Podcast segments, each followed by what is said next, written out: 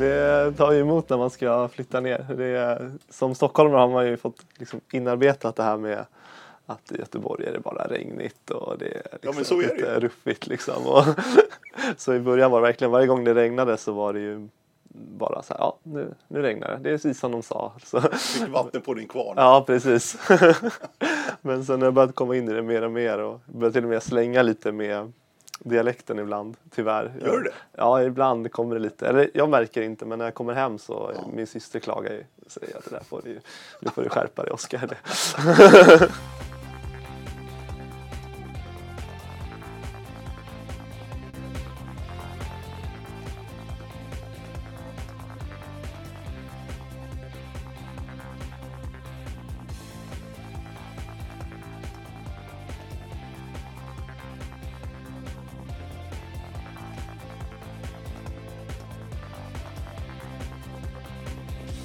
Oskar Sjöberg, kul att ses. Ja, tack. Välkommen till Radio O-ringen Podcast. Ja, tack, tack. Eh, och som ni hörde, du är ju från Stockholm. Eh, Täby OK är din moderklubb. Är du från Täby också? Eller? Ja. ja. Yes. Inte Täby kyrkby utan det Nej, är nej, Täby. nej, riktiga Täby. Riktiga Täby? Ja. Okej. Har du varit orientering hela livet eller? Ja, jo, min eh, mamma eh, fick in mig tidigt. Jag ville spela ishockey när jag var liten men hon var väldigt hård och sa att nej, det är orientering. Så eh, tills jag var tillräckligt gammal och bestämma själv och då, då var jag redan så, så inne i orienteringen att då var det bara att fortsätta. Tyckte det var jättekul. Så. Just det. Mm. Men du har gjort en resa och nu har du landat här i Göteborg alltså? Ja, jag har varit lite, lite överallt faktiskt. Ja, precis. Det ska bli intressant att höra faktiskt. Ja. Men orientering har ju varit en röd tråd genom ditt liv. Ja, verkligen. Det har det varit. Är det det som har styrt många av flyttarna också eller? Ja, det, ja, jo lite både och. Det är studier också naturligtvis. Ja, studier och flickvänner och Ja. lite sådär. Ja. Eh, Men eh, jag tycker mycket det här att som orienterare få komma till nya terränger är liksom det, det häftigaste som finns. Det är det som skiljer ut vår sport från andra sporter tycker jag. Att eh, vi har ju olika arenor överallt så att det har jag tyckt varit väldigt kul. Jag tror det har gjort det kanske bra i min karriär också. Jag har tagit mig till många nya ställen. Du, med Täby OK som sagt var från början. Vad minns du av de där åren i Täby? För Ja. det, var, det, det har varit alltid, skulle jag vilja säga, även på min tid, jag är ju något äldre än dig, eh, så var ju Täby, SOK hette det på den tiden faktiskt. jag. Eh, var en duktig ungdomsklubb. Ja, Var verkligen. det när du växte det upp också? var det verkligen. Vi var ju ett stort gäng. Det var jag och tjejerna framförallt. Ja. Eh, väldigt bra tjejer. Det var ju Anna Backman bland annat, vi är lika gamla. Och Lisa Larsen som var duktig skidåkare sen också. Och det, ja, det, var, det var ett helt, helt gäng med löpare som också upp i junioråldern som sprang junior-VM och sådär. Ehm, så det var väldigt kul. Vi hade många gamla elitlöpare också så det var ju i, I Täby var det väl nästan fler ledare än aktiva eh, och de var väldigt bra på att liksom pusha in oss på svåra banor och sådär i tidig, tidig ålder. Ehm, vågade ta ut oss på svåra kartor. Och, så det, är en väldigt bra miljö att växa upp i som orienterare verkligen. Kan du, eller har du gjort liksom, tittat tillbaka ibland och ändå känt en viss tacksamhet för att det var en väldigt bra verksamhet? Ja, jag, ja, fick, jag fick en bra utbildning liksom. Ja, verkligen. Jag eh, var ju ingen liksom, ungdomsstjärna som liten. Som vissa andra är ju väldigt duktiga från tidig ålder. Och, och då är det väldigt lätt att fortsätta med orientering. Men jag var väl kanske lite längre ner i listorna. Men liksom, ja, på grund av den bra miljön så tog jag mig uppåt. Och det tror jag mycket tack vare det som jag sitter här idag. Liksom, och har haft en, en lång och bra elitkarriär. Mm. Men du var tillräckligt bra som ungdom för att ändå ta dig till ett eh, orienteringsgymnasium? Ja, ja, jag fick till ett bra lopp på ungdoms-SM. Ett lopp? Ja, jo, det var väl det. Jag hade en ledare i Täby, Per Sjöqvist, eh, rätt så känd i orienteringsvärlden som eh, han hade kollat på USM några år innan och upptäckte att nästan hälften av alla ungdomar bommar första kontrollen. Så han satte in mig så här, Oskar du måste gå till första. Så jag gick ut och, och jag gick faktiskt nästan hela vägen till ettan men jag fick den bra och sen började jag springa och sen eh, fick jag till liksom mitt livs bästa lopp då eh, på det USM och det räckte för att komma in på Eksjö orienteringsgymnasium. Eh, bland annat då. Eh, så det var, det var väldigt kul. Per Sjöqvist och jag gick tillsammans i Sandviken. Ja, jo, ja, det har jag koll på. Kul att höra hans namn faktiskt. Ja. Väldigt, väldigt trevligt. Ja, han betydde mycket för, för mig som ungdom. Mm, ja, jag förstår det. Och Eksjö, du ville till Eksjö eller har man Ja. val att välja var man vill gå? Eller är det, Det- är det geografiskt styrt det där? Nej, alltså de flesta åker till Sandviken från Stockholm, så är det ju. Och det var väl det man hade talas om innan. Ehm, Men det var det några andra som är i samma ålder som mig och ett år äldre som bland annat Jenny Lundqvist där och några fler som började välja Eksjö eh, helt plötsligt. Och då, det blev mycket det jag gick på. Att jag tyckte, ja, det var väl min största bekantskapskrets som skulle dit. Eh, Jag visste knappt var Eksjö låg någonstans när jag flyttade dit. Vad har du för minnen av eh, gymnasieåren? Ja, det var jättekul. Det var väldigt roligt. Häftigt att bo i ett sånt hus med bara orienterare. Det var, jag kommer ihåg innan man flyttade dit så kändes det lite som Hogwarts i Harry Potter. Liksom, en sån.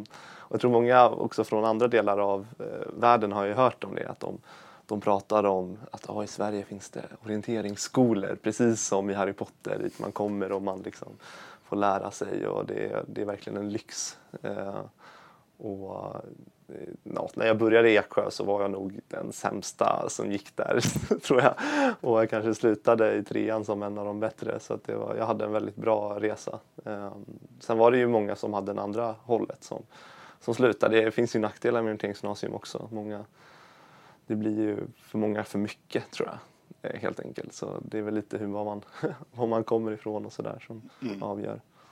Ja, det är ett stort steg att flytta hemifrån så att säga och bli själv redan som 16-åring. Det, det är det verkligen. Ja, det, det är det ju. Sen var, blev vi bortskämdade varenda dag med frukost, lunch, middag och kvällsmat. Eh, och det var på helgerna vi skulle laga mat. Eh, Eh, ihåg första gången jag skulle koka pasta. Jag visste liksom, hur mycket gör man? Så jag kokade ett kilo spaghetti. Eh, Men jag tror i, i Sandviken bland annat, eller andra orienteringsgymnasium där man bor lite mer i lägenheter själva så där så blir det nog ännu större steg tror jag. Eh, Sen är det nog väldigt lärorikt att ta hand om sig också i den åldern. Men det, det gick väldigt bra. Det var också, men det var också sen när man kom efter gymnasiet så var det ju, när man kom hem igen så märkte man ju att eh, då var det ju annorlunda. Verkligen. Men är det någonting du kan skicka med till de som funderar på att börja på ett orienteringsgymnasium? Är det någonting man ska ta med sig, förbereda sig på liksom? Nej, men jag, för, mig, för mig var det väldigt viktigt eh, eh, när jag insåg att jag måste fokusera på mig själv. I mycket det där att man i början tittar man väldigt mycket på alla andra och det är lätt att känna sig man får stryk på intervallerna och så nästa steg är att man skippar intervallerna för man är rädd att få stryk. Och det, är, det där tror jag är väldigt mycket gör att många inte klarar av det. Att det, det blir liksom för, många, det blir tävling på varenda träning. Och, men när man, om man åker med en inställning att man har de andra och liksom att se och lära av och som extra sparring och att man, men man alltid har fokuserat på sin egen utveckling eh, så tror jag att man fixar det mycket bättre. Så det brukar jag säga till folk som ska iväg, liksom, titta på, på dig själv hela tiden, inte på de andra. Men det där är lättare sagt än gjort. Ja, det är det lätt det. att Det dras det. med och Ja. den här prestationshysterin hela tiden. ja, Den är farlig. ja verkligen. Ja. Det är där- därför vissa inte klarar av det riktigt heller. Mm. Så är det ju. För att det är ju inte alla som blir, får den utveckling som du hade de här tre åren. Nej, nej Eller verkligen gick du fyra inte. år? Nej, du gick tre Nej, år. gick tre Ja. år. Eh, nej, verkligen. Eh, det var ju många som, vi hade ju löptest till exempel varje halvår lite grann för att se hur man låg till och det där var ju väldigt många som, som fick lite känningar eller lite förkylda. De liksom vill inte göra det där för att, just för att de vet att man jämförs mot andra. Men om man istället tänkte att ja, jag ska jämföra mig mot min egen tid för ett halvår sedan och då ser man i den åldern så blir de flesta ändå bättre och bättre. Liksom. Så att då ser man ju en utveckling. Även, även om man fortfarande är efter de andra så kan man ju bli bättre mot sig själv. Eh, Men det, är- ja, det är jättesvårt, verkligen. Ja, det är det ju. Det gäller att man är mogen någonstans. Men som 16 och 17-åring, alla är inte jättemogna. Mm. Nej, Nej men, men det är ändå någonting som återkommer sen när man kommer tillbaka. När man blir senior till exempel, från junioråldern så är det ju samma sak. Eh, och även jag som har flyttat till andra Eh, länder och orter, när man kommer in i en ny träningsmiljö så är det väldigt lätt att man faller in och tittar på andra direkt och blir liksom nästan skrämd av det. Men om man har med sig det här då att alltid titta på sig själv så, och sin egen utveckling så har man nog stor fördel. Mm. Vad hade du för stöttning under gymnasieåren? Eh, till träningsmässigt, planering, eh, analysera och så vidare. Var det i Eksjö eller hade du någon kvar hemma i Täby? Ja, första två åren hade jag i Eksjö. Eh, men sen var det Täby som eh, faktiskt kontaktade Johan Näsman som var elitlöpare på den tiden, väldigt duktig från Lidingö. Eh, som började hjälpa mig och kanske framförallt Anna Backman mm. rätt mycket. Och det gav väldigt mycket eh, att få någon som kom med lite ny input och så. Och då var det mycket det här med teknik och offensiv orientering. Vi tittade mycket på vad TRI gjorde. Eh, det var väldigt mycket den tiden att vi alla tittade på TRI. Mm. Det var så? ja, verkligen. Eh, och försöka att jobba in det väldigt mycket. I Eksjö var det mer liksom rena träningen och kanske också hjälp när det kom till skador och sånt där med tränarna där. Mm. Men eh, Thierry, vad, vad, vad, är det ni liksom hämtar från honom? Men han, han... Vad, vad, är det som gör honom, att han ja, sticker ut så mycket? Ja, men det var väl den här förmågan. Jag tror orienteringssporten förändrades nog lite grann där just när han slog igenom. Just med att det kom så detaljerade kartor och medeldistansen utvecklades till vad den är idag. Eh, och han var ju väldigt tidig med att ta till det här med att förenkla kartan, ta ut det stora, attackpunkter och vad, vad, eh, vad är det man behöver bara för att orientera sig fram så fort som möjligt. Eh, så vi, ja, innan, innan det så min teknik byggde på att man sprang till den sista säkra, sen tog man det lugnt in till kontrollen. Vi ändrade till det att istället springa väldigt fort till en attackpunkt så jag fick träna på det att bara spurta i skogen fram till något tydligt. Och sen förmågan att därifrån in till kontrollen att man fortsatte hålla en hög fart. Att man var liksom beredd på sträckan, man hade framförhållning, man visste vad som skulle komma. Försökte få in de här mentala bilderna i huvudet. Hur ser det ut i ringen? Vad kan jag förvänta mig? Så att man ligger steget före orienteringen hela tiden och inte lite efter som det var innan. Mm. Um, och han gjorde ju sådana här i skogssport bland annat vet jag. Och där han visade vad han hade läst på på sina VM-banor. Exakt, och, det, jag minns det. Där. Eh, och de satt vi och tittade mycket på och försökte göra likadana själva då. Vi satt bland annat med med en karta med en bana och sen så fick man rita bara i blyerts då ut det stora. Ja, ja, ja. Och sen så fick vi springa på den kartan. det var väldigt häftigt eh, och då kunde man ju lära sig att jag behöver faktiskt inte springa och läsa på varenda sten och punkthöjd och lite litet kärr. Det räcker och bomba mot den stora höjden och sen liksom ja, ta mm. kontrollen därifrån. Var, var, det, var det ett lätt byte där för dig, så att säga, ändra teknik på det sättet? Nej, men jag tror det jag var, tar lite tid. Det tar ju tid eh, och jag tror jag var en bra ålder när man är väldigt... Eh, nu pratar vi fortfarande på Ja, det var gymnasiet. fortfarande gymnasiet. Ja. Framförallt sista året på gymnasiet. Eh, och då tar man ju till sig väldigt mycket. Det, men jag är fortfarande så ibland att jag återkommer till det i min teknik idag. Att jag, när det inte riktigt funkar så är det ofta så att jag hamnat lite efter i orienteringen hela tiden och försöka liksom komma ihåg det här, läs framåt, läs framåt och då brukar det funka bättre. Mm. Men det, det tar ju tid, verkligen. Mm. En annan sak som sticker ut, eller har stuckit ut när det gäller teori, är ju hans arbete innan tävlingen också förberedelser, mm. planeringen, det är han minutiös ja, med verkligen. Det... Och det har man ju känna på nu i landslaget ja, också. Verkligen. Han är ju är tekniskt ansvarig kan man ju säga. Ja, det, det är helt eh, Han lämnar ju sjukt. inget åt slumpen. Nej. Verkligen, det är flygfoton över tävlingsområdena och olika kartor. Han gör kartor med bara höjdkurvor hit och dit och det är, ja, det är väldigt imponerande. Han eh, verkligen brinner ju liksom, varenda cell i hans kropp brinner ju för, för det här. Liksom. Det, det är imponerande.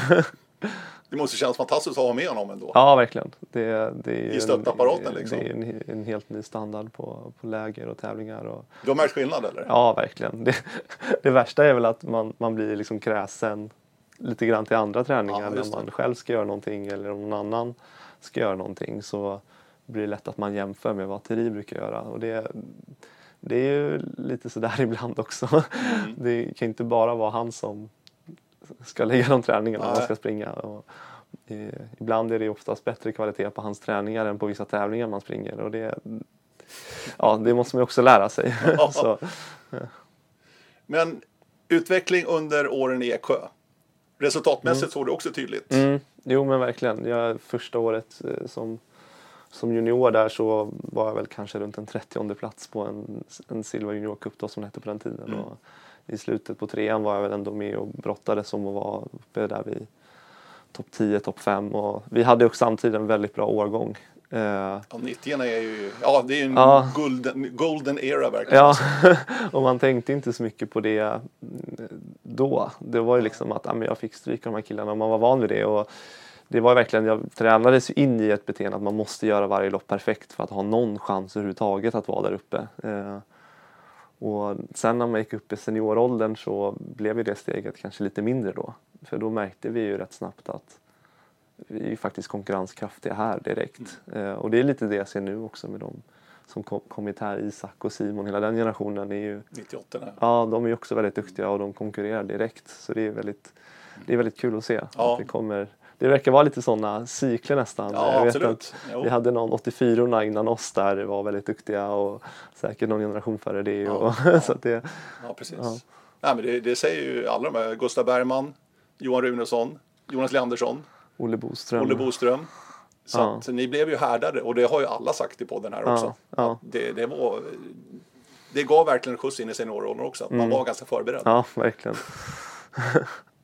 Du, eh, efter gymnasiet då.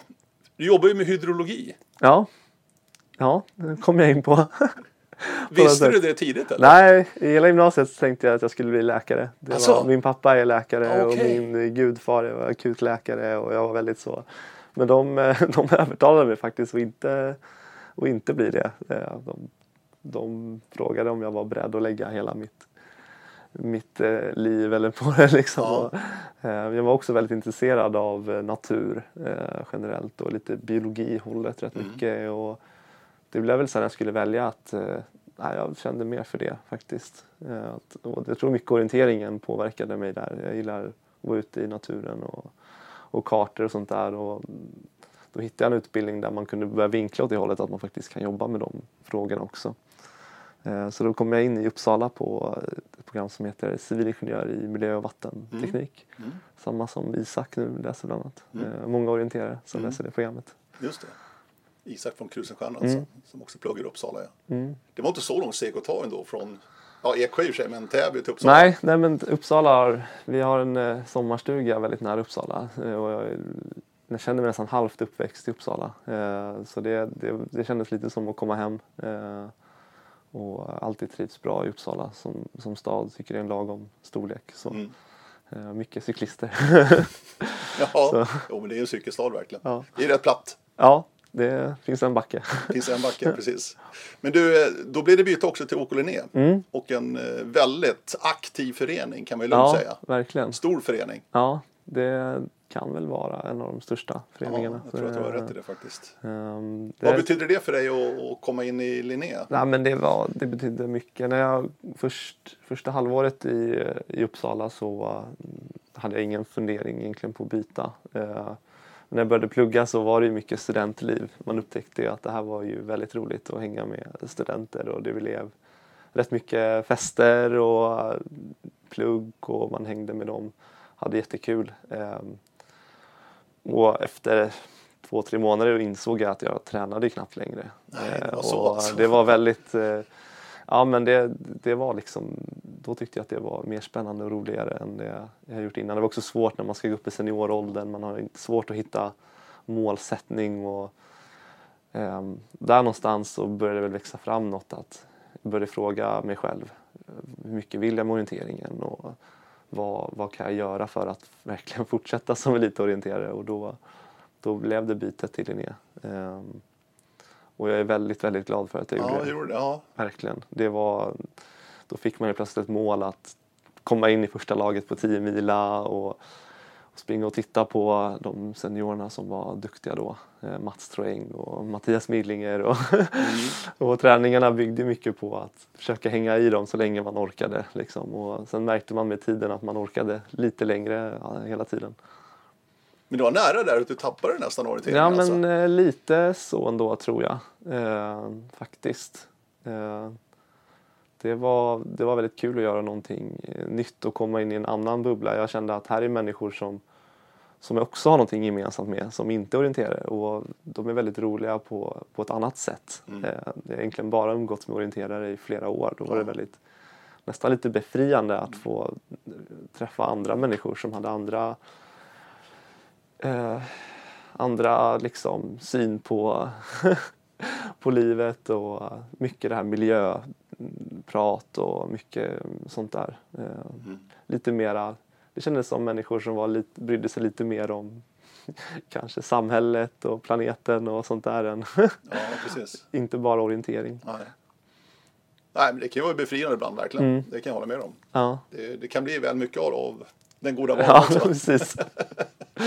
Men Linné, och sen fick du ju en ganska snabb utveckling då. Det tog inte så många år innan du sprang Nej. EM i Portugal till exempel. Ja, precis. Första två åren i Linné som senior så eh, tränade jag väldigt mycket. Jag försökte hänga med alla träningar. Och, men jag tyckte väl det gick kanske inte riktigt så bra eh, som jag hade trott. Ja, jag gick ju upp i senioråldern också, svårt Ja, ja. att förvänta sig. Men jag låg där någonstans runt 15-20 på, på elitserietävlingar och hade väl kanske att det var något lopp som det var så här, jag hade kunnat vara topp 10 om jag inte gjorde det här. Och, men det var inte riktigt så att det släppte.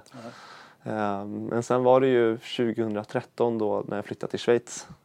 Det, det var ju då det hände någonting, verkligen. Eh, Och det gick väldigt fort. Eh, Det var, jag tror jag flyttade efter nyår ungefär, eh, 2013. Ehm, Och kom ner till Bern, en helt annan miljö. Eh, Och då gick jag in verkligen med den inställningen som, att, som jag tog med mig kanske från Eksjö. Att okej, men nu ska jag bara vara helt öppen och jag ska titta på min egen utveckling. Men jag ska kolla vad, vad, gör, de, vad gör de här nere. Liksom. Eh, Så jag bara helt slog om träningen till, gjorde bara precis så som schweizarna gjorde. Eh, verkligen bara rakt av. Eh, och det blev mycket mindre mängd. Eh, jag ska väl ner nästan hälften på träningen tror jag. Och mycket mer intervaller. Eh, och då var det verkligen viktigt att man var utvilad på intervallerna och skulle springa fort. Det, I Uppsala när man tränar mycket och sådär så var det man kanske var man var lite sliten på intervallerna så det gick inte jättefort men man tyckte ändå att man gjorde ett bra pass. Men i Schweiz var det mycket hårdare krav. Liksom. Ehm, och de teknikträningarna man gjorde skulle liksom planeras innan och man skulle utvärdera efteråt. Och det var mycket tävlingslika träningar och sådär. Ehm, och också mycket fysik, liksom springa fort, springa fort i skogen och allt sånt där. Ehm, och jag tror, jag tror nog att jag fick ut mycket av att jag hade två års mycket träningsmängd innan och så slår man över till något sånt mer fart, att det blev som en periodisering i det. Ehm, för när jag kom sen på första tävlingarna i Sverige och åkte hem då på, på våren så då gick det jättebra direkt. Eh, jag tror jag var topp 10 på varenda Swedish League på hela den våren. Eh, och fick springa världscup, eh, uttagen till Nort hette det va? Ja, stämmer bra det. Ja, Mm. det var sista Nort som gick. Ja, Eh, just det. och då hade jag ju, ja, jag sprang ju aldrig junior-VM eller något sånt där. Nej. Så att det var ju verkligen stort. Mm. Och jag kom, kom in i truppen och jag kom att jag funderade på om de ens visste vem jag var, de andra i truppen. Liksom. Eh, om de ens vet vad jag heter. Det var ungefär det man funderade. Det var jag och Caroline Olsson som kom in samtidigt. Ja, kul. och hon hade väl gjort lite samma resa kanske, också väldigt Ja, okänd. hon hade ju lagt av och spelat innebandy Ja, ja precis. Så det, det, var, ja, det var väldigt roligt. Ehm, och när jag kom in där i truppen så fick jag mycket hjälp av Anneli Östberg. eh, som jag tycker har betytt mycket, jag tror för många. Ja, det tror jag Eh, också. Ja. Verkligen. Och Hon är då- tillbaka nu igen. Ja, verkligen. Det tror jag folk är jätteglada för det. Ehm, och då helt plötsligt kom de här mentala bitarna. Hon kom ju med dem då. Eh, hur ska jag kunna prestera när det gäller också? Eh, den frågan egentligen var det jag väckte mycket. Nu har jag liksom lyft min nivå men det, det är svårt att börja springa världscuper när man ska börja springa mot folk från alla möjliga länder. Man möter en nervositet man inte haft innan. Och, En respekt också eller? en respekt, en verklig respekt. Och man ska springa i terrängtyper som, ja för min del så var det inte så, ja, eftersom jag hade bott i Schweiz då så var jag väl lite mer van vid att tävla i andra terränger. Men, men jag skulle första, första tävlingen jag gjorde var i Norge, eh, första världscupen och det var första gången jag sprang i Norge tror jag. Jag hade kört någon träning innan men skulle tävla helt plötsligt i Norge och det var ju väldigt annorlunda. Liksom. Eh, så där hjälpte hon mycket liksom, med hur, hur ska man hantera en sån situation. Eh, För det betyder nästan lika mycket som det fysiska i slutändan.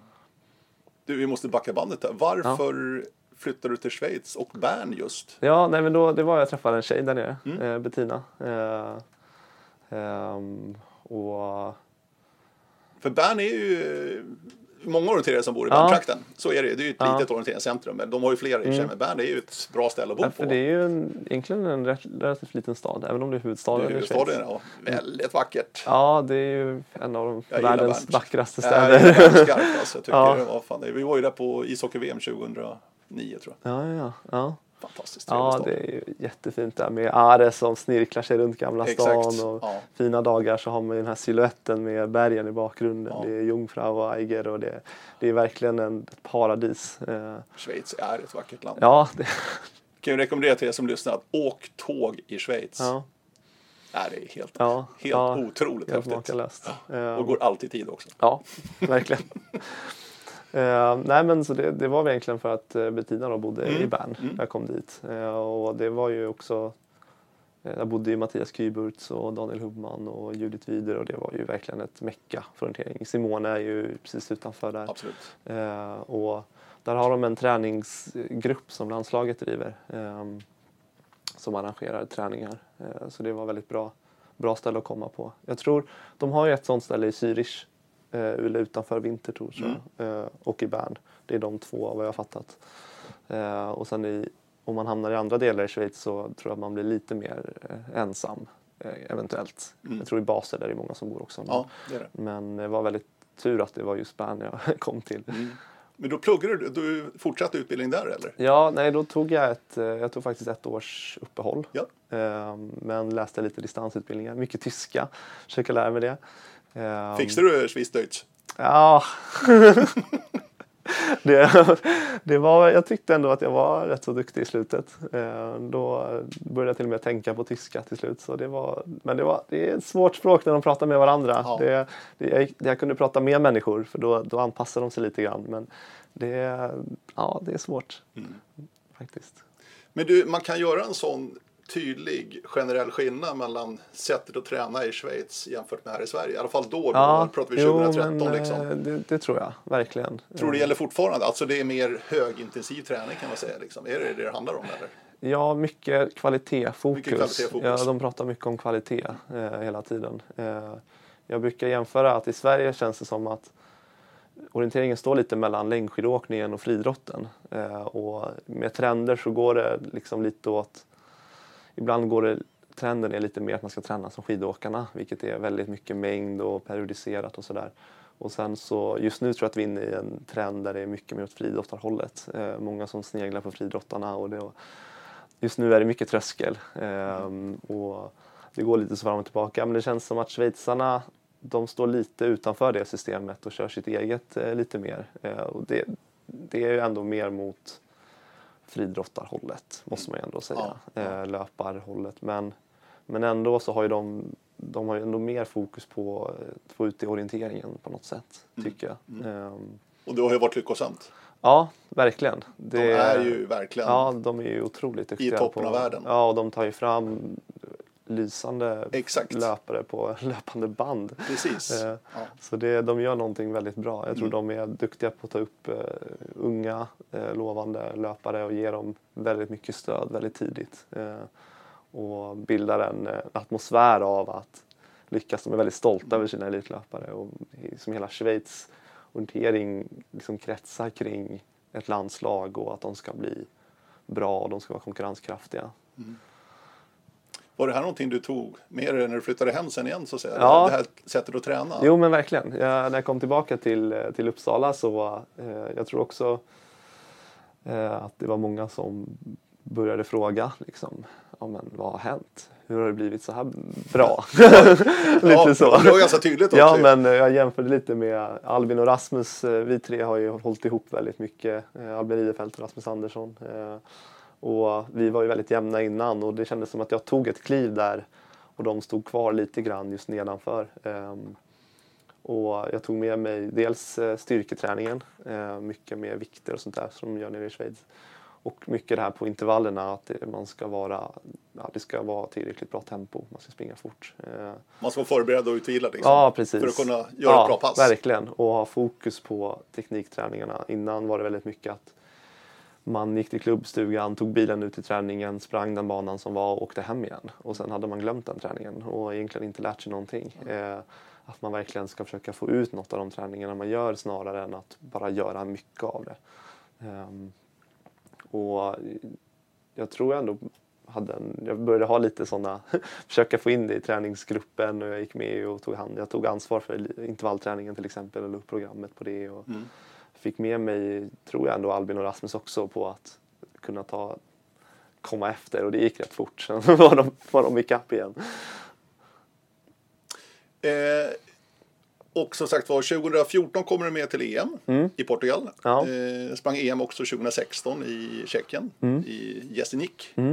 Eh, där du var otroligt nära medalj förresten. Ja, det var, väl, du var ju fyra där på medeldistansen. Ja, det var väl en 10-12 sekunder ja. tror jag. Efter Lukas då som, som jag jobbar med idag. Just det, Lukas Basé, precis. Ja. Ja, ni sitter på samma ställe. Ja, precis. Göteborg på Ramboll. Ja. Det här du får ut i dina hydro hydrokunskaper. Ja, precis.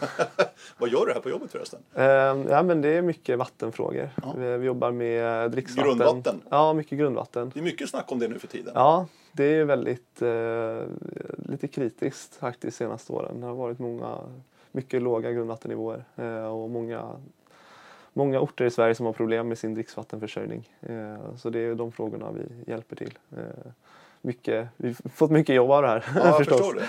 Har, har det någonting att göra med eh, allt vi hör om klimatet? Ja, men det, det tror jag. Vi har haft några varma somrar eh, och, och mindre nederbörd.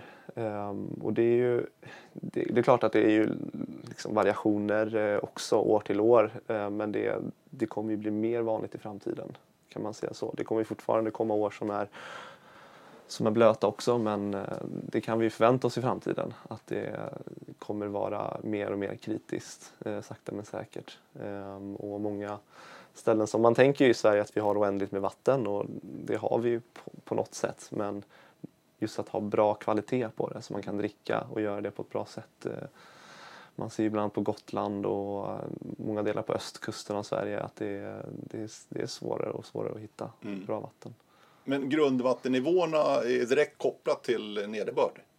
Ja, indirekt. Eh, indirekt. Ja, det, det, det, det är ju verkligen. Eh, och eh, avdunstning då, hur mycket som... Och det, avdunstningen ökar ju också och nederbörden minskar. När det blir stadigt lite varmare och mm. mera år som är, sticker ut att de är varmare, så att mm. säga. Um, och um, Ehm, vi jobbar rätt mycket uppe i Norrland också. Där har man ju de här älvarna som man tar vatten idag och det vill man försöka undvika i framtiden. Varför då? Ja, för det är risk att det kan eh, förorenas Aha. på olika sätt. Mm. Ehm, det är mycket mer stabilt med, med grundvatten ehm, och ta från åsarna som finns och sådär. Just det.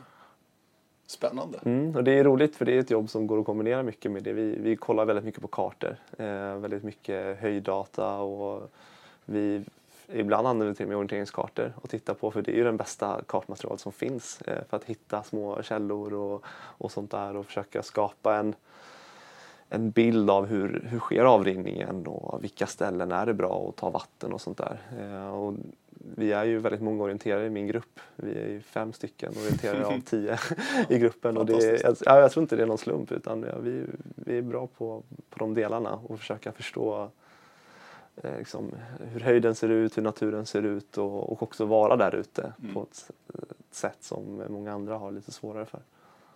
Men eh, kan du få sådana tankar ute och springer i skogen bara att oj, här, här ja. eller? Det, det får jag verkligen. När man passerar någon fin ås eller ja. några bäckar och sådär. Det, det är lite jobbskada. verkligen. Kul alltså. Ja. Som sagt var, fyra där på eh, medeldistansen i Tjeckien i Jesenik 2016. Mm. Eh, fantastiskt bra. Men du har inte varit med på något VM än Oskar? Nej, det har jag inte. Eh, Även om du har försökt? Nej, jag, jag tror jag har lite problem med testloppen. Eh, det, jag tror ända sen, som jag sa när jag, var, när jag var ungdom, jag fick till mitt bästa lopp på ungdoms-SM. Och det har lite följt med mig att jag, jag har lyckats väldigt bra de gånger jag sprungit EM. Jag tror jag har gjort mina livs bästa lopp mm. när det har gällt som mest. Mm. Och det, det, du var topp 10 i alla discipliner. Ja, precis. Varenda, det är fantastiskt ja, Alla starter jag gjort i internationella mästerskap. Ja, just det. Ja. Så det, det är jag väldigt är eh, tacksam för den, att kunna göra det. Mm. Ehm, och jag har väldigt stort självförtroende i det. Att ja, men när, det, när det gäller då, då vet jag vad jag ska göra. Och jag tycker Anneli också har hjälpt mycket i det där. Men, ehm, på något sätt är det som när det är testlopp. Att, eh, att eh, jag tror jag har fått fel fokus helt enkelt. Att jag springer för att bli uttagen, inte för att göra ett bra lopp och försöka komma så långt som möjligt. Och jag har försökt att jobba med det mycket, verkligen. Hur jag ska förbereda mig för att få den känslan på testloppen. Eh, Men det har inte riktigt funkat. Ehm, Men det där är ju lite om en förbannelse också, liksom att Sverige är så pass stor nation, det är så pass många som är bra. Man måste verkligen ha en peak också vid testerna. Ja, Och så är VM verkligen. lite senare, kanske Ja. en månad senare bara. Ja. Och det är rätt svårt att liksom få in formtoppar som Ja, ska verkligen. träffa allting. Det där kan jag ju jämföra med eh, norsk längdskidåkning. ja, Framförallt på här Mm. sidan, även på damsidan. Där de har tester också. Där det är liksom 100 man som har chansen Ja. att liksom ta en plats till världscupplaget. Ja. Eh, också måste pika verkligen till testerna. Ja. Mm. För att sen kunna ta en plats till världscuplaget. ja, Det, det är rätt tufft det där. Ja, det är det lite är enklare för de lite mindre nationerna då, där man inte är så många. Utan det är klart ni ska åka. Då Mm. kan de helt fokusera på just det du är inne på, Ja. mästerskapsloppet. ja. Och jag tror det de gångerna jag har sprungit EM då så har jag varit rätt övertygad inför att jag kommer springa eh, EM när det varit, när det varit testlopp. För det så har jag mer fokuserat på ja, men, eh, göra ett test för mig själv då, inför EM på något sätt. Eh, Och då har det varit lättare att, att sp- springa tillräckligt bra. Och det är fler som blir uttagna också. Så, att, Så är det. så att det, det är väldigt speciellt. Mm. Eh, Jag tror det gör att många av de här från mindre nationerna de, de presterar oftast väldigt bra på VM. Exakt. Eh, verkligen. Eh, och ja, det är den lyxen de har. Vi har ju lyx på andra, andra sätt Ja, ja. Med, med väldigt bra leder och sånt där. Men eh, Mm. mm, det är svårt. Du, i början av 2018 så skadade du dig allvarligt. Ja, Riktigt allvarligt. ja jag måste tänka om det var... Var det inte 2018? 2017 2017 var det. var det, ja. Det var innan... Ja, 2017 Ja, var det? Ja, det kanske var. ja, det måste Ja, det ha 17 var det nog. Ja. Ja. Ja, det är åren bara flyger förbi här. Nej, 2018. ja, tid- 2018 är det, det stämmer. Ja, jag tror det. Tidigt 2018, ja. Jo men det stämmer. Det stämmer. För jag har för mig att det Eh, jo, var ju 10 EM Nynäshamn det Ja, året. precis. var ja, men det, det kopplade stämmer. Det stämmer. Det är jag som blandar ihop åren. Ja. Ja, jag var nere i Spanien på landslagsläger. I eh, Madrid-trakten. I Madrid, ja. Kände mig i väldigt eh, bra form. Det var en vinter som hade gått väldigt bra. Och det var faktiskt sista passet jag skulle springa. Så hade vi en Nej, det- var det det? Ja, sista passet eh, så var det en liten sån eh, mikrosprint som Tej hade satt upp lite så här eh, Easter competition. eh, ehm, och jag sprang verkligen, försökte, ja, de loppen är väldigt tajta. De pågår bara fem minuter på en 1 till 4 tusen skala. Bland massa klippor och stenar och man springer så fort man kan och verkligen försöker jaga sekunder. Eh, och jag kom ut på en sten och hoppade ner på en, en, en klippa. Eh, och när jag inser när jag landar på klippan att det går ju bara rakt ner. Eh, som det är bara en brant eller ett stup där som kommer. Och då var det för sent för att bromsa. Jag hade som fart med mig så jag försökte bromsa men i luften så jag hann ju tänka till och med att det här går ju inte bra. Nej, du hann tänka Ja, jag, och jag, och jag tänkte att det här, jag kommer ju nästan dö av det här. Alltså. Eh, Det var riktigt otäckt. Eh, 17, alltså. Och på något sätt så landade jag på endast högerfoten. Eh, Det vet jag inte varför men den gick ju helt sönder, helt kras. Ehm, Och vi valde att, att vänta till dagen efter när vi, vi skulle flyga hem då till Sverige att gå till sjukvården där istället. Och när jag kom in dit så visade det sig att eh, alla ligament på insidan av foten var av helt. Ehm, och att det skulle krävas operation. Eh, Så fick ligga två veckor i en soffa med foten i högläge för att få bort all blod. Eh, och under operationen upptäckte de också att jag förlorat eh, brosk på utsidan av foten och ovanför foten. Ehm, och prognosen då var ju att, att det här kanske inte kommer funka mer. Liksom. Det var väldigt så. Vi får se om du kommer kunna springa på, på hög nivå igen. Eh, och det var en väldigt lång rehabilitering. Först tre månader i gips och sen börja med att gå och, liksom, och sen vidare försöka börja springa lite grann. Eh, och jag har ju hela 2019, ja vintern då, 2018-2019 så hade jag ju väldigt ont. Eh, och förra året så var det ändå att jag började komma upp till en nivå att jag kunde vara med och tävla. Ehm, men jag hade ju ont hela tiden. Jag bröt i princip var, varannat lopp.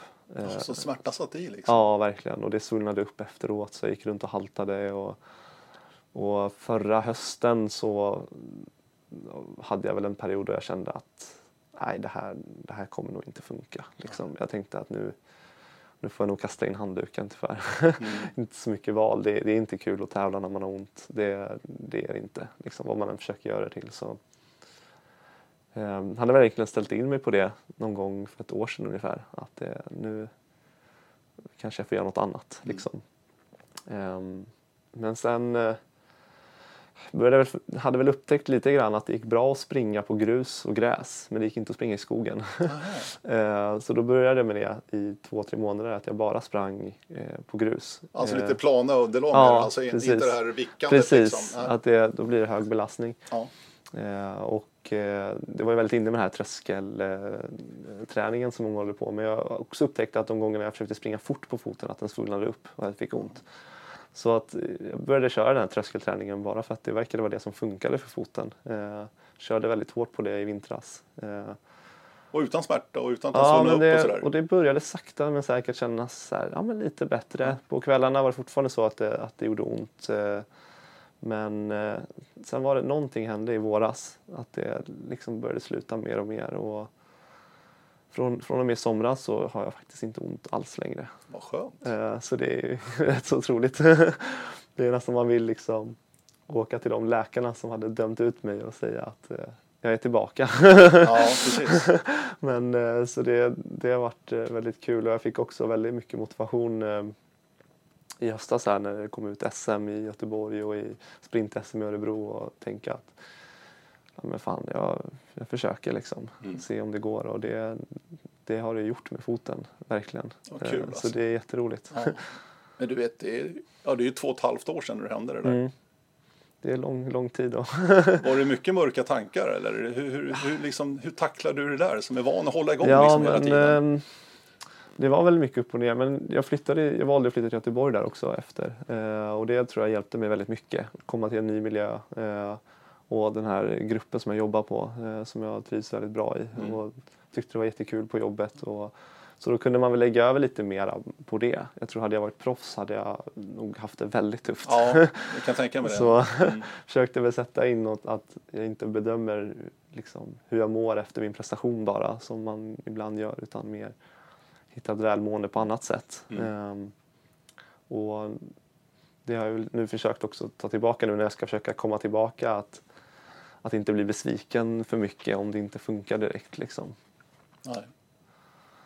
Det jag funderar på är ju, eh, ni då i, i, den yppersta eliten verkligen, ni springer ju otroligt fort verkligen alltså. Ja.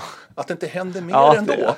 Det, vi pratar alltså, om det här ibland. Det ja, men visst är det märkligt ja, ändå alltså. Verkligen. För att Alltså den farten ni har, det bara dyker upp saker och ting så att säga. Va? Det kan vara en liten pinne på marken bara som fäller den. Ja, vi kommer ihåg ja. Martin Johansson i Ungern ja, bara. Ja, verkligen. Som sprang in och fick ja. en rejäl pinne i låret. Ja. Det är väldigt sällan sånt här händer. Allvarliga olyckor. Ja, verkligen. Och jag tänker på sådana här kvistar som sticker ut från träd. Ja, att man inte springer in och får dem i magen eller någonting. Det, det är nästan som att man, man ser där att människan någonstans ändå har det här djuriska att ta sig fram i skogen ja. och att kroppen vet vad den ska göra. Det kan ligga klapperstensfält med mossa på men det är som att fötterna vet hur den ska sätta det ändå. Liksom. Det, det är häftigt. Ja. Ja, jag tycker det är fascinerande faktiskt att det inte händer mer. Det måste jag säga. Mm. Det är ju det är knappt att de vrickar fötterna ens längre. Liksom. Nej, nej, ja, ledband är ju så pass uthändiga också. För ja, så är det. Annars då, utvecklingen och orienteringen som det ser ut just nu med eh, splitten av EM till exempel. Skog, ja. sprint och urban varannat år. Ja. Vad tycker du om utvecklingen? Svårt att, svårt att, jag har funderat en del på det här, vad, vad jag egentligen tycker. Um, jag tycker det är tråkigt eh, lite grann när det blir eh, mindre trupper. Jag tror det kan leda lite grann till att framförallt för kanske mindre nationer som vissa länder har ju i princip en, ett VM-lag. Liksom, att eh, de eh, nog kan drabbas lite av det. Många som satsar till exempel bara på sprint från vissa länder, att det ska bli varannat år helt plötsligt. Eh, och, så jag tror ju det finns ju liten risk att det blir lite liksom, utarmning av eh, elitlöpare på det sättet. Eh, det blir svårare att kombinera. Eh, eh, det kommer ju bli mer och mer specialister i orientering. Det, det tror jag vi kan förvänta oss. Det ser vi redan nu att det blir fler liksom, specialiserade sprinters eller långdistansare. Och jag tycker att det är väldigt kul att göra allting. Liksom. Ehm, det blir ju högre krav Ja. på orienterare. Redan idag ska man ju kunna väldigt mycket men om man ska kunna både prestera på sprint varannat år och skog varannat år så är det ju är det tufft på så sätt. Ehm, samtidigt kan det ju höja lite grann eh, att eh, ja, det blir ännu större, till exempel att vinna VM lång när det är varannat år. Det blir ju mer status på så sätt. Mm. Eh, att man, eh, att kanske att i, att i längden att det blir större ja, men lite grann som i OS, att vinna ett OS-guld är ju det största som går liksom, inom idrotten. Och att det blir mer status på så sätt på de disciplinerna som finns. Eh, sen har jag lite, jag tyckte det var lite synd när de splittade EM också. Eh, för då blir det väldigt många mästerskap eh, hela tiden och då, det motverkar lite grann det där liksom.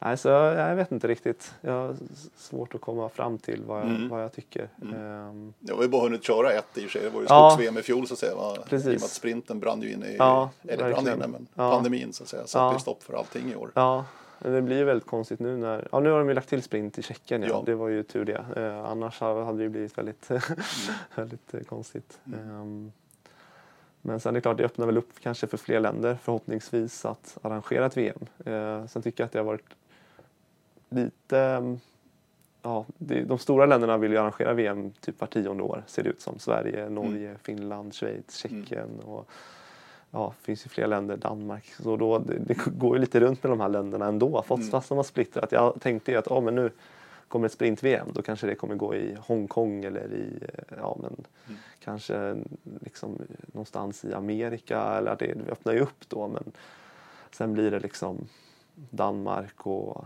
Skottland igen. Det, det tycker jag är lite synd. Mm. Det var några ambitioner från början. Men samtidigt så är det Ja. svårt när det inte finns någon orientering liksom, Nej, i de här ställena kanske. Ja. Eh, Det finns Alltså ingen där- lokal aktör nej, så att säga. Nej, precis. Det gäller väl att IF går in Ja. och stöttar tillräckligt så Ja. att det blir möjligt i framtiden. Ja. Du, eh, du springer OK ner fortfarande, Ja. men bor här i Göteborg. Ja, Hur fungerar det?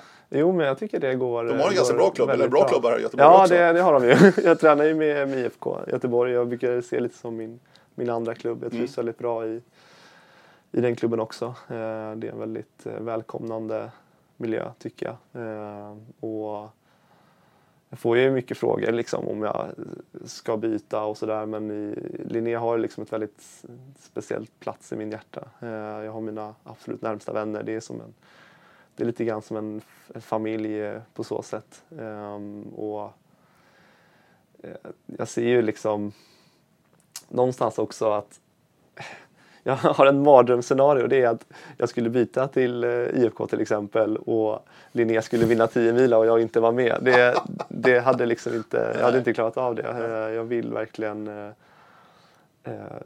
ja, jag känner väldigt mycket för, för, Linné, för Linné på det sättet och Mm. den truppen. Och, ehm, så jag, jag känner ju att, verkligen att jag vill stanna kvar och, och i alla fall genom min liksom, elitsatsning så länge jag liksom verkligen satsar att jag Mm. vill göra det med de, de kompisarna jag har där. Liksom. Mm.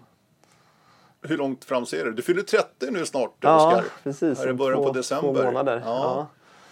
Vad ser du framför dig? Vad, vad har, du, har du satt upp några mål framöver? Liksom? Nej, men nu, nu ser jag verkligen att jag är liksom på väg tillbaka och jag tycker jag ser utveckling hela tiden. Eh, och jag tror jag har mycket kvar att liksom få ut. Eh, verkligen. Jag, för ett år sedan när jag funderade på att sluta så kändes det tråkigt att göra det på grund av en skada. Ja, Man ville känna det. sig nöjd med någonting. Eh, och jag har väl liksom svängt om till att nej, men istället kanske se lite längre, att jag behöver lite tid på mig. Men jag, jag tror verkligen att jag har mer att ge. Eh, så jag såg ju att det fanns något VM i Schweiz här 2023 och det Ja, är ju det. som jag har bott Mm, där och verkar mm. det, det skulle betyda väldigt mycket för mig att få, få göra en satsning mot det.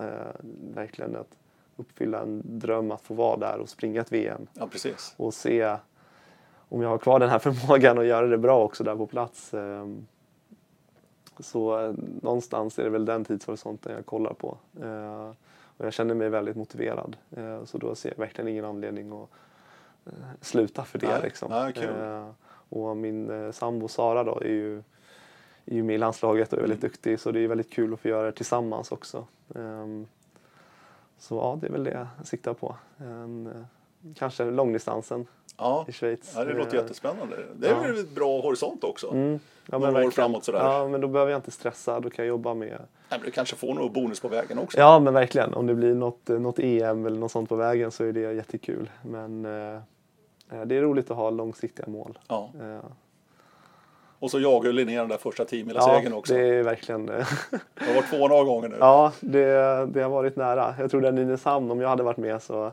hade vi nog kunnat ta det tror jag. Vill jag tro. Jag träffade Mats Thoräng här om veckan och eh, också en podd faktiskt. Ja, Eh, och ja, som sagt var, det var ett bra läge i Nynäshamn. ja. Men Mats grusade ju en hel del där. Ja, det, det gjorde han ju. Jag var ju ledare där på plats och Ja. det, de känslorna som gick upp och ner den natten var, det var nog bland det värsta jag varit med om. Från att vi trodde att liksom nu, nu, nu händer det liksom. Vi le- vi leder med tio minuter, det här kommer gå. Till att just att det är Mats också. Den som kanske betyder mest för klubben och den som är den absolut starkaste profilen. Man blev ju så ledsen för att det var just han som skulle göra det där. Det, det, ja, det, det var jobbigt. Ja. Det var nog, jag tror det var enda gången på teamet jag satt och grät faktiskt. och då har jag ändå varit med och sprungit dåligt själv. Men, men eh, ja. Men det är ju häftigt ändå att du, du bor här i eh, Göteborg och tränar med IFK. Springer för Linné då. Mm. Ja. Och IFK är ju det laget som man ska slå nu Ja, för ja, tiden det i det ju. tiovila. Verkligen. Det, det är lite roligt faktiskt. ja, verkligen. Det är kanske bara i orienteringssporten det händer. Ja, men det är fantastiskt att det ändå fungerar tycker Mm, jag. Alltså. Att, att ni får vara med liksom. ja. Ja, det är helt fantastiskt. Men 10 mila just. Mm. Vad mycket det betyder ändå. Man hör ju på Ja, ja. dig här alltså för, för klubben och allt Ja, det här. Alltså, det- det, är, det är en viktig tävling det där. Ja, ja, för klubbkänslan och allting. Ja, och alla de här som inte har just ambitionerna på att kanske springa på landslagsnivå, att de ändå är med och satsar och tränar. Och det är ofta de som, som kanske har också liksom lite mer tid att fixa träningarna och driva liksom läger och allt det där. Så det, det gör väldigt mycket för, för alla. Mm. Det är jättekul. Ja. Ehm, Vi hoppas att det blir 10 mila till våren. Ja, gud ja, det måste de lösa på något sätt. Ja. det, Jo, men Ja. alltså. Säkert är det inte. Osvuret är nog bäst. ja, Med tanke på den tid vi lever i just nu tyvärr. mm, verkligen. Supertrevligt Oskar. Ja, Hela din kaffekopp är kvar där. ja Du har jo. inte hunnit dricka någonting? Nej, jag har inte vågat när den här micken sitter Nej, nej, nej, nej, nej. okej. Supertrevligt verkligen. Ja. Tack snälla. Oskar Sjöberg alltså. Hoppas ni har njutit också lika mycket som jag har gjort. Eh, hör gärna av er. Radio oringen.se. Oskar Sjöberg, Per Forsberg säger tack och hej ifrån Göteborg.